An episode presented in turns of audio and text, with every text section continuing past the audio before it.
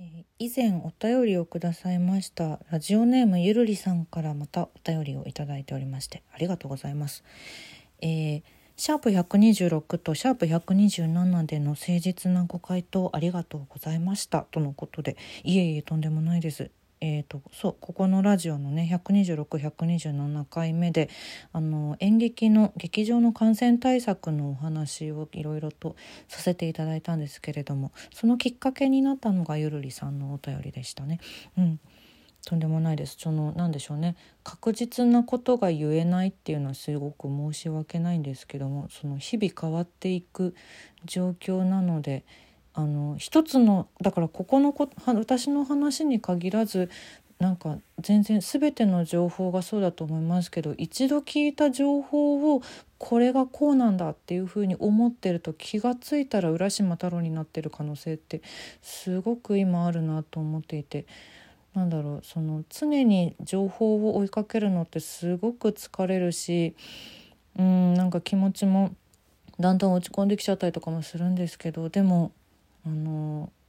なんだろう。大事な自分にとって大事な情報っていうのはあのきちんと見ていかないといけないなと思っておりまして。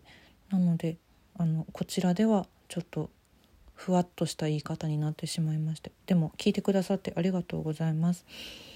うんなんかねまあでも情報を追いかけすぎるのもどうかとは思うんですけどねでも正しい情報を知りたいから正しい情報を知るために一箇所だけを鵜呑みにするっていうのはちょっとやめておこうというのは私も日頃できるだけ気をつけようと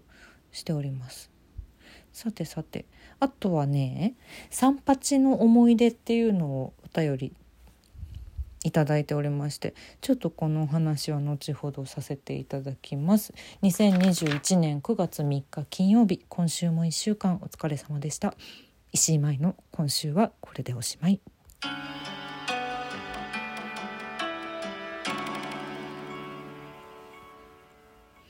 そうなんです。三八の思い出をいただいておりまして。なので先に小劇場リモートークの振り返りをしたいと思います、え8月の2829日の配信分で池田智也さんの全7回配信をいたしました。聞いてくださった皆さん本当にありがとうございます。まだアーカイブで全部聞けますのでまだの方はぜひぜひ最後の2回はねあのコロナ禍の演劇の話とかあと石巻でお芝居作る話とかそんなことをしておりますのでよかったらぜひ聞いてみてください。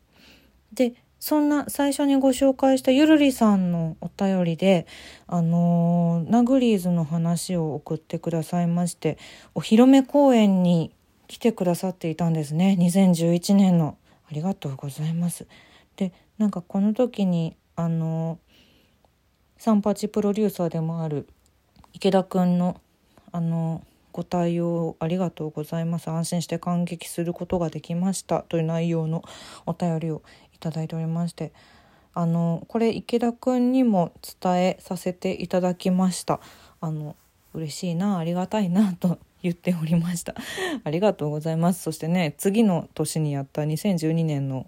年末の王子小劇場の公演も全捨てみましたとのことで。おおありがたい。でも毎日全然違ってきっと楽しいライブになってたと思うんだよな。王子小劇場はどうだったでしょうね。懐かしいですね。2012年の話ですからね。いやいやいや。そんなゆるりさんにももしよろしければぜひ何らかの形で参加していただきたいイベントのお知らせが今週は出ました。12月26日日曜日に三八ナグリーズは同窓会イベントをやります。やったー。イエイイエイイエイイエイ。イエイイエイ。まあまあ、あの、とはいえこんな状況ですのでね、あの、どういう形に最終的になるかは、まだ、あの、決定できてないというか、ギリギリまで考えようとしているんですけども、あの、ナグリーズのこと今まで応援してくださってた方はもちろん、あの、ここの期間しか知らないとかいや全期間知らないとかなんか女優としての皆さんは知ってますけどもアイドルの方は知らないとかなんかそういう人たちでも楽しんでいただけるようなイベントにできるように今みんなで話し合っておりますのでもしよろしければぜひよろしくお願いします。12月26日日曜日にシアターミラクルにて予定しております。これ以上の詳細は随時、えー、サンパチナグリーズの公式ツイッターの方からあの発表させていただきますので続報をお待ちください。よろしくお願いします。そして9月5日からの小劇場リモートークは奥野涼子ちゃんの会をスタートします。えー、腹ペコペンギン去年参加させていただきました配信での公演ゼンマイノートで共演しました奥野涼子ちゃんをお呼びしまして全5回配信します。9月は全部涼子ちゃん会になります。えー、9月の5日12日19日20日ここだけ2日連続ですね。であと26日の夜の6時から配信予定です。ぜひぜひお楽しみに。涼子ちゃんと話すのすごい久しぶりででもなんかすごく優しい気持ちになりました私は。あのー、癒される。私が癒されてどうするんだって話なんですけど私が癒されてるってことは皆さんも癒す力があるかもしれない。ぜひぜひ本編聞いていただけたら嬉しいです9月の5日日曜日からスタートします。そして、えー、音楽の話は9月1日パンのマーチの話を更新しました。みんなの歌の話ですね。うん。パンのマーチっていう歌が私がみんなの歌で一番好きな歌なんですけどっていう話から始まってみんなの歌の話いろいろさせていただきました。みんなの歌って聞くと皆さんは何を思い浮かべるんですか？なんか私は結構このラジオで話した曲がメインだったな思い出はっていう感じがしてて。うんとねああと言い忘れたの「チュンチュンワールド」とか好きでしたね。うん。めっちゃ歌ってた。チュンチュンワールドも。そうそう。でもあの「おはようクレヨン」がそうですね。パンのマーチが1番で2番は「おはようクレヨン」かな。うん。そんないつもと全然毛色の違う音楽の話でしたけどよかったらこちらも聞いて聞いてみていただけると嬉しいです。よろしくお願いします。さてえっ、ー、と土曜日に更新した池田くんのリモートークの時に石井さんはコロナ禍以降の演劇についてどんなこと考えているんだいっていうふうに振られてで今日のこの回でねちょっとお話ししますと言っていたんですけどそうですね。まあちょこちょこここの金曜日に話したりとかはしているんですけどうーん。そうね。まあでもその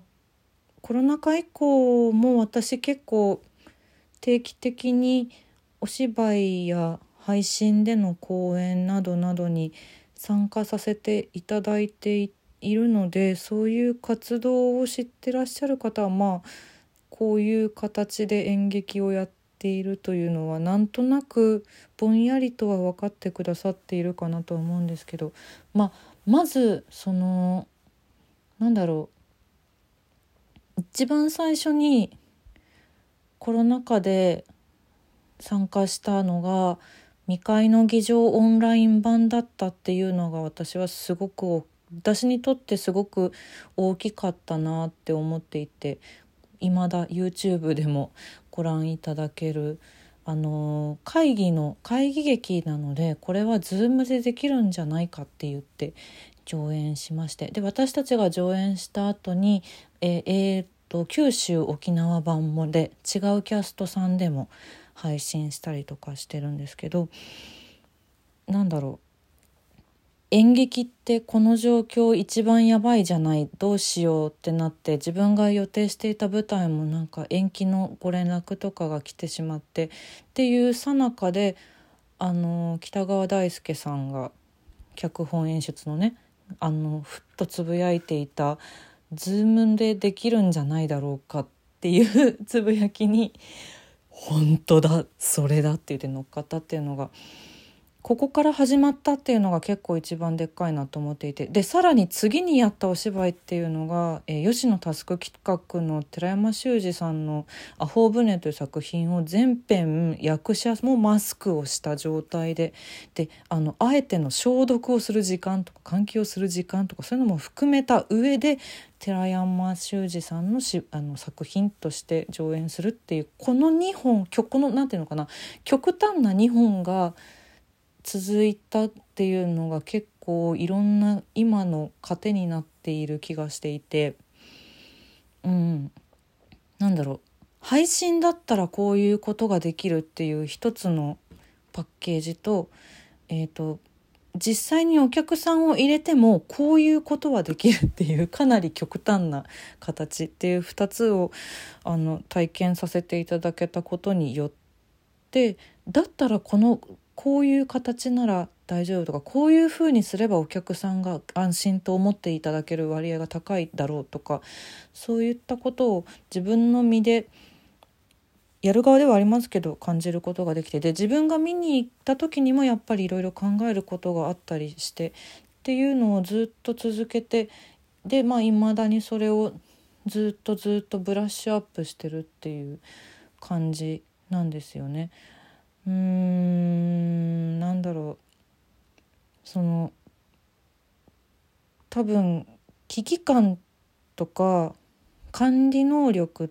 てもともとの自分のさ健康状態とかさそういうのによって全然変わっちゃうからあの一律にできない話だと思うんですけどその一律にできないっていうのを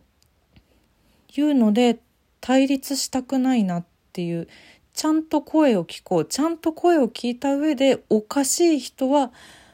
ちゃんと正してほしいっていうのはもちろんあるけどまあねあのいろんなニュースが今出てますのでね。そういうのは嫌だけどうんとちゃんと声を聞いた上で判断したいなっていうのが今簡単にお届けできる今の私のこう気持ちかなと思ってます。全然足りなかったけど。ごめんね。また